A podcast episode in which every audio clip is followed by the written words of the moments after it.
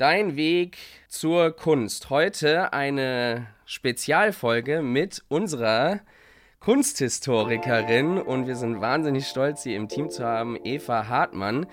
Eine interessante Geschichte, wie sie zur Kunst gekommen ist und wir wollten unbedingt mal zusammen quatschen, weil es ganz, ganz tolle Elemente gibt, die wir so durch deine Arbeit mittlerweile in den aktuellen Kunstmarktentwicklungen so entdecken.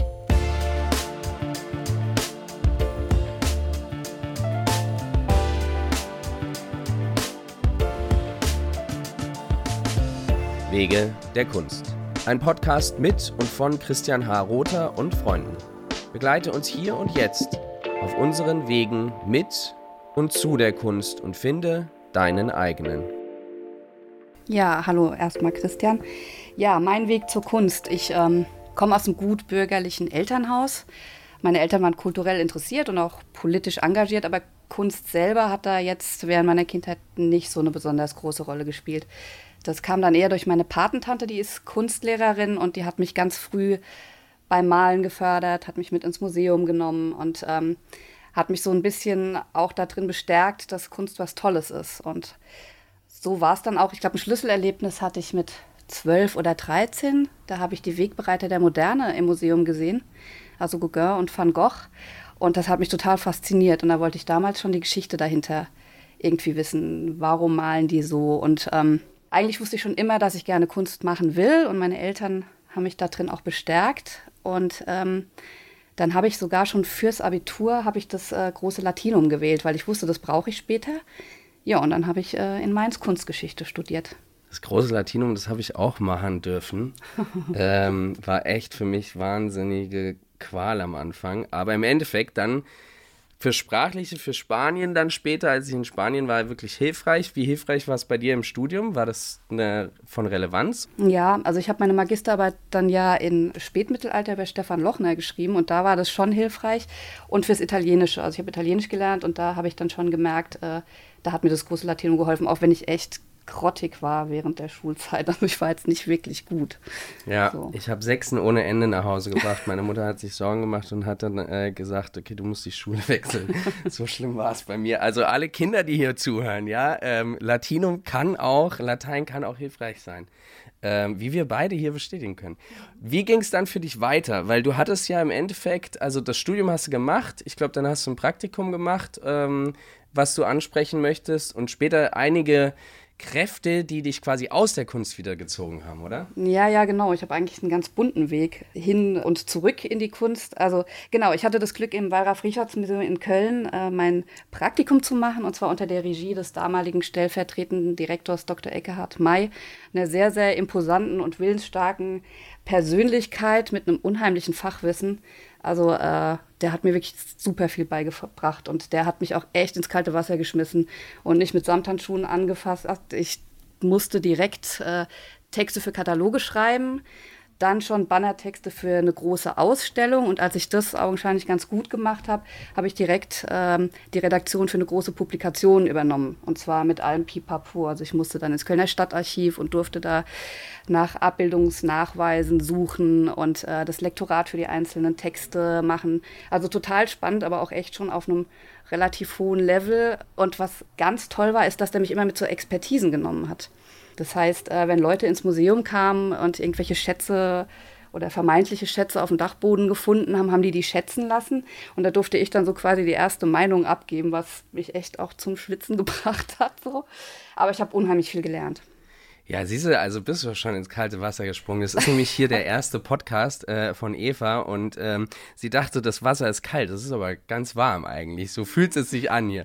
Ähm, zumindest für mich und äh, in diesem schönen, äh, sehr fließenden Gespräch. Von daher nochmal kurz die Frage, wie war der, Herr, äh, der, Na der Name des Herrn? Dr. Eckhard May. Lieber Dr. Eckhard May, sollten Sie das irgendwann mal hören, herzlichen Dank äh, für die Prägung, weil die ähm, ist quasi ja die Basis dessen, von dem wir heute im Team äh, profitieren und unsere Künstler. Herzlichen Dank an der Stelle.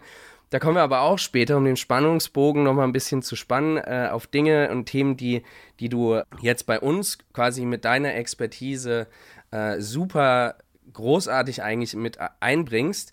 Wie ist es dann weitergegangen? Wie bist du, du warst dann, hast dann kleine Exkurse und dank meiner Frau äh, sind wir dann zusammengekommen. Also ich habe dann erstmal Examen in Mainz gemacht, bin dann äh, als freie Mitarbeiterin wieder zurück nach Köln für zwei Kolloquien und als dann da der Vertrag ausgelaufen ist, hätte ich die Möglichkeit gehabt, ähm, noch bei einem großen Auktionshaus in Köln äh, ein Volontariat zu machen, aber ich wollte dann der Liebe wegen echt wieder zurück äh, ins Rhein-Main-Gebiet und ähm, du kennst ja den Kunstmarkt, war super schwer hier Fuß zu fassen.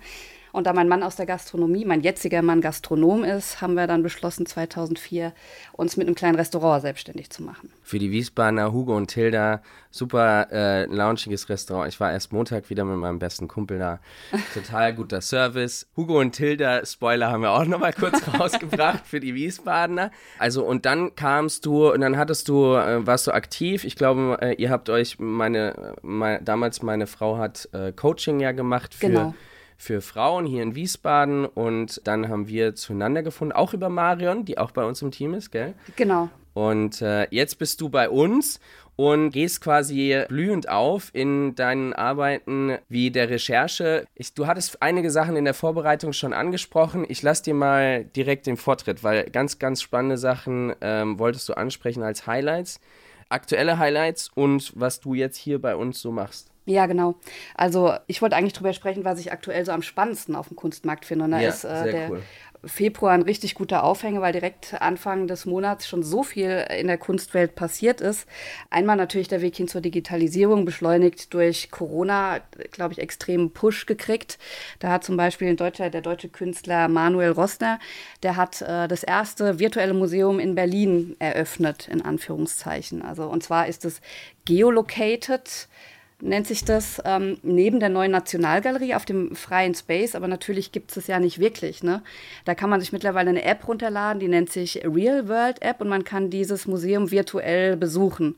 Also man sieht dann dessen virtuelle, er ist selber NFT-Künstler und stellt dort seine eigene Sammlung aus, unter anderem auch äh, andere zeitgenössische Positionen und man kann die mit Augmented Reality, kann man diese einzelnen Kunstwer Kunstwerke sehen. Also ich finde es super spannend, weil man natürlich nicht nach Berlin fahren muss, um ähm, sich die Kunstwerke anzugucken. Also das ist diese. Moment, du kannst sie sogar, sogar dann mit Videoaufnahmen sehen oder äh, weil Augmented Reality würde ich hätte ich jetzt gedacht, das geht ja auch in die Richtung von You Schnee. Du läufst durch Berlin und auf einmal äh, eröffnet sich deine äh, digitale Welt. Da, durch die Tatsache, dass das, Kam die, das Handy, die Kamera erkennt, wo du bist und dann kommen die Manuel Rossner Skulpturen oder äh, Kunstwerke rein. Und dann gibt es wiederum noch eine Online-Welt, wo man sich das anschauen kann? Du hast so einen kleinen Avatar und mit dem läufst du durch Ah, dieses okay. Museum und du Aha. kannst so springen und kannst laufen und kommst dann zu den jeweiligen Kunstwerken, die, sobald du davor stehst, quasi animiert sind. Also du siehst, wie die sich bewegen. Verstehe. Quasi so wie die App vom, von damals, äh, die App in der, ich glaube, das hatte ja Manuel auch gemacht, ne, bei dem, beim Johann König. Genau, richtig. Ja, sehr, sehr cool. Also das sind wahnsinnig spannend. Ich finde es auch so mehrwertig, dass wir, ich glaube, das geht auch an dich da draußen in der, äh, in der Hörerschaft, dass wir jetzt mehr und mehr andere Stimmen mit reinholen bei Wege der Kunst aus dem Team und mit den Stammgästen und Stammgästinnen, um einfach ein bisschen noch breiter so in Anführungsstrichen Name-Dropping zu machen von den äh, Leuten, die wir als wahnsinnig spannend finden und äh, die ihr, du da draußen verfolgen kannst. Annika Meyer wollte ich da an der Stelle noch ansprechen, weil Annika ist, das, au- ist auch eine ähm, Expertin im, in, in dem Space, die wahnsinnig äh, spannend zu verfolgen ist. Vielleicht kommst du irgendwann mal in den Podcast, Annika. Aber jetzt gehen wir mal weiter zu dem anderen. Ähm, Castello ist aktuell. Gell? das war ja auch Anfang des Monats, dass der ähm, diesen riesen Golden Cube im äh, New Yorker Central Park ausgestellt hat für einen Tag. Das Werk an sich ist unverkäuflich, aber äh, dient quasi als Brücke zwischen realer und virtueller Welt. Das fand ich auch super spannend. Also er sagt selber, äh, der Kubus eben als geometrische Grundform und Gold als Zeichen für Transzendenz und beides gemeinsam dann eben äh, als Überleitung zur Castello Coin, zu einer Kryptowährung, die er jetzt quasi äh, ins Leben gerufen hat.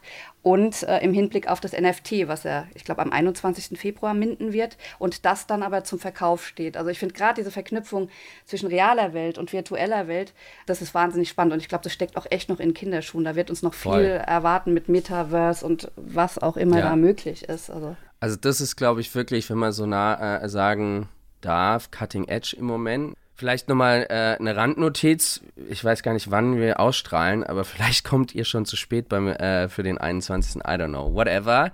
Aber wir strahlen, glaube ich, übernächste Woche aus. Wie dem auch sei. Also wir nehmen gerade etwas äh, Anfang Februar auf. Das, was wir auch in kleinen Wiesbaden, in der Diaspora, wie meine Mutter immer sagt, wie von Wiesbaden schon erlebt haben mit Use, Spielwiese, die wir im Inkubator oder sie besser gesagt kreiert hat, ist auch ein Indiz dafür, dass das gerade up and coming ist und vor allem auch super viel Entertainment und Begeisterung entfacht. Ne? Diese Brücke zwischen der ganzen digitalen Thematik und der realen Welt. Und ja, voll. Da war natürlich für uns, äh, man kennt unseren Hintergrund, äh, Eva arbeitet auch an einer äh, sehr spannenden Publikation rund um ähm, unseren oder Tims Gold Bagel, der da natürlich zu Castello sehr nahe liegt, weil die äh, Thematik Gold dich sehr intensiv beschäftigt. ja, Moment, deswegen bin ich da natürlich auch extrem aufmerksam drauf geworden. Und Yu macht ja im Prinzip, im Prinzip nichts anderes. Also sie macht das ja auch. Sie hat ja NFTs gestaltet zu physischen Kunstwerken, ne, zu ihren Skulpturen. Und auch das finde ich total, ja. finde ich total spannend. Und ich glaube auch, dass gerade die Digital, Digital Natives ja.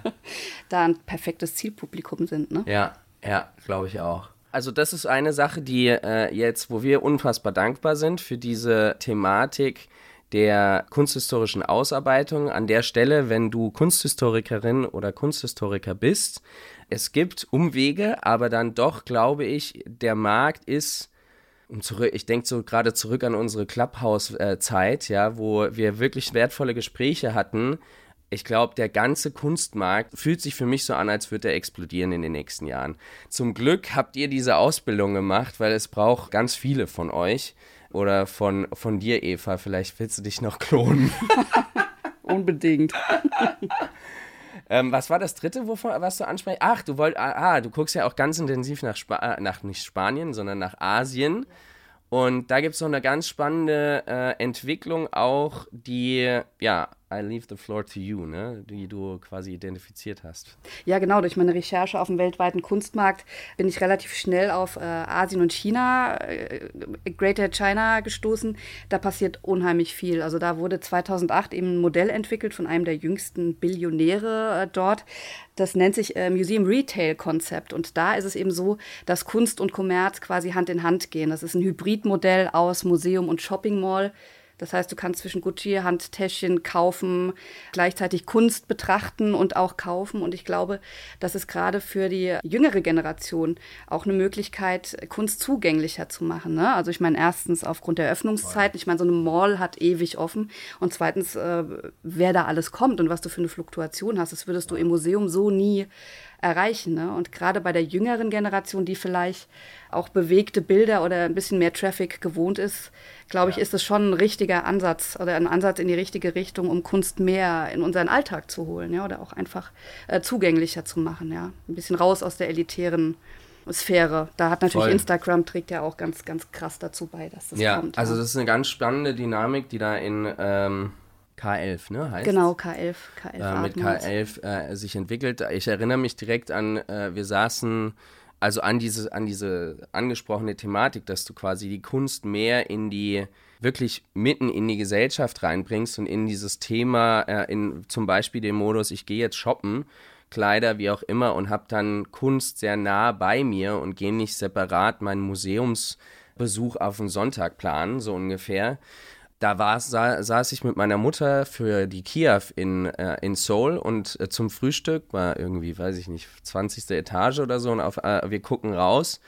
Und euch habe ich dann das Foto direkt geschickt, ne? Äh, hier riesen Billboard-Banner, Porsche mit äh, X äh, König Galerie und präsentiert dann NFT-Kunst. Das ist halt einfach geil, ja. Wenn du, ich meine, viele, dann ist es schnell wieder weg und viele äh, sind noch nicht so in the know bis dato, aber da glaube ich schon, dass die Reise wirklich noch steil nach oben geht, ne? dass man wirklich mitten in der Gesellschaft die Kunstthematik noch mehr begreift und wahrnimmt. Dann wollten wir jetzt nochmal zu, äh, zu, als weiteres gucken, so ein bisschen, ich will ja dich äh, am lieber mehr hören haben für unsere Zuhörerinnen und Zuhörer, als dass ich wieder zu viel quatsche. Aber wie, wie siehst du Veränderungen und ähm, wenn du jetzt wieder mehr Zeit in der Kunstwelt stöbern darfst und aktiv sein darfst. Was, was wünschst du oder ja, wie denkst du, geht's weiter? Naja, also erstmal, was wir eben gesagt haben, also die Digitalisierung wird voranschreiten. Das heißt, da müssen wir uns vielleicht auch ein bisschen anpassen oder Voll, äh, gucken, total, ja. wie das neue Publikum für uns aussehen wird. Wie gesagt, Social Media macht ja da ganz viel auf Instagram, ne, dass, dass wirklich jeder Kunst sehen kann. Und ähm, das macht mittlerweile auch bei Kunstkäufen, glaube ich, einen relativ großen Anteil aus. Was ich mir wirklich wünschen würde, ist, ähm, dass Künstlerinnen präsenter werden auf dem Kunstmarkt. Ich habe da gerade jetzt mit einer Studie zu tun gehabt, ähm, von Artnet Views 2019. Da hieß es, dass in Auktionen nur zwischen 2008 und 2019 wirklich nur 2% der wertvollen Verkäufe von, von weiblichen Künstlern, also von Künstlerinnen waren. Und ich habe mal geguckt, bis 2020 waren es dann, glaube ich, rund 8 Prozent, aber nichtsdestotrotz ist das ja immer noch echt unterirdisch. Ja, also ich würde mir einfach äh, wünschen, dass die sichtbarer werden und dass ähm, trotz des kleinen Aufwärtstrends, dass es einfach weitergeht und mehr, mehr forciert wird und die Frauen sich vielleicht auch einfach mehr trauen, ja, Künstlerinnen. Ja? Ich glaube, das Trauen ist ein, äh, ein wichtiger Aspekt. Wenngleich ich, ähm, wir haben es im Vorgespräch kurz angedeutet, ähm, ich wollte da nicht zu tief gehen, weil äh, der Golden Nugget hier sozusagen besser aufgenommen wird. Aus meiner Wahrnehmung oder unserer Wahrnehmung, glaube ich, wie ich es verstanden habe, ist das ein bisschen widersprüchlich insgesamt, das Thema. Ne? Wenn, wenn man jetzt mal unsere Galerie nimmt, meine Mutter macht es seit bald 30 Jahren.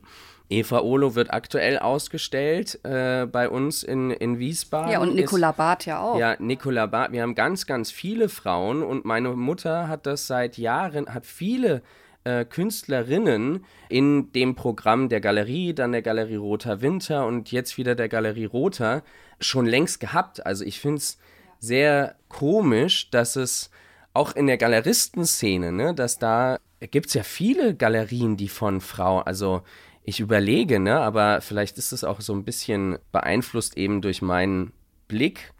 Aber also, wenn ich anfange zu zählen an Kolleginnen, die meine Mutter, die ich äh, seit Jahrzehnten kenne, weil meine Mutter mit der zusammengearbeitet, da gibt es einige. Ja, es geht mir ähnlich. Ich kriege es auch nicht zusammen, auch wenn ich auf, auf uns schaue oder auf Smart Collectors. Ne? Ich glaube, wir haben echt fast 50-50 und auch äh, die Künstler, die wir jetzt fördern oder die in, ähm, im kommenden Jahr ausstellen werden in, im Inkubator, das sind äh, junge Künstlerinnen. Also ich, ich habe es auch nicht zusammengekriegt, aber ich denke mal, die Fakten sprechen für sich und irgendwas wird dran sein. Ne? Also mal gucken. Das wäre das wär auf jeden Fall, würde ich mir wünschen. Ja, ist ein guter Wunsch. Viele sind da ja auch schon dran. Da noch ein Spoiler an den Magnus Resch, dass er die gute äh, Ausarbeitung der, der Statistiken gemacht hat. Zahlen sprechen für sich. Du hast vollkommen recht. Mal gucken, wo die Reise hingeht. Ja, ansonsten, ich denke, es gibt wieder demnächst eine Möglichkeit, wo wir Neuigkeiten, äh, News sozusagen aus der Recherche von Eva irgendwie teilen können, die spannend zu hören sind, um weiteres Name-Dropping zu machen. Für euch da draußen vielen herzlichen Dank fürs Zuhören. Habe ich irgendwas vergessen, Eva? Nö. Nö. Ich glaube, wir sind Sehr durch. schön. Also, top. Bis zum nächsten Mal. Danke dir, Eva. Gerne.